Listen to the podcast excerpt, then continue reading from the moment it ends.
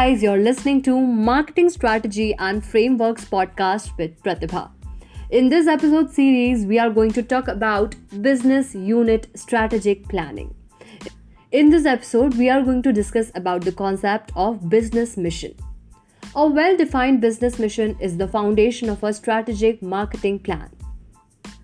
As defined by Mintzberg, a mission is, in terms of the products and services it generates for its clients, a corporate mission describes the organization's core function in society. Now, I will tell you what are the things that should be included in a clear business mission. First is a purpose. What is the purpose of the company? Is it to make money for the shareholders? Is it able to meet the needs of all stakeholders, including employees and the general public? Second, a strategy and strategic scope. A mission statement establishes the business's commercial logic and so define two things. First, the products or services it provides and thus its competitive position. Second, the competencies it employs to achieve success and its competitive strategy. The strategic scope of a company determines the limits of its operations. These are determined by management. Third, policies and standards of behavior.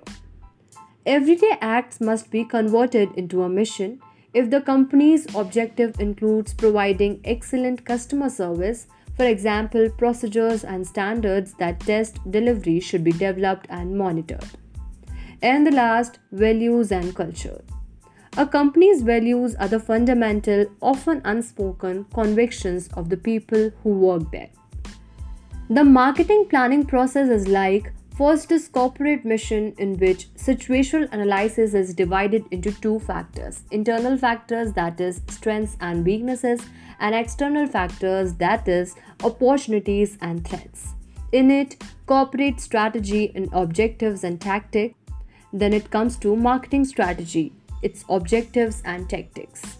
For this product price place and promotion all goes around the target market. And this analyzed in the implementation and evaluation of marketing strategy. Let us dig in deeper in the further episodes. Till then, stay tuned.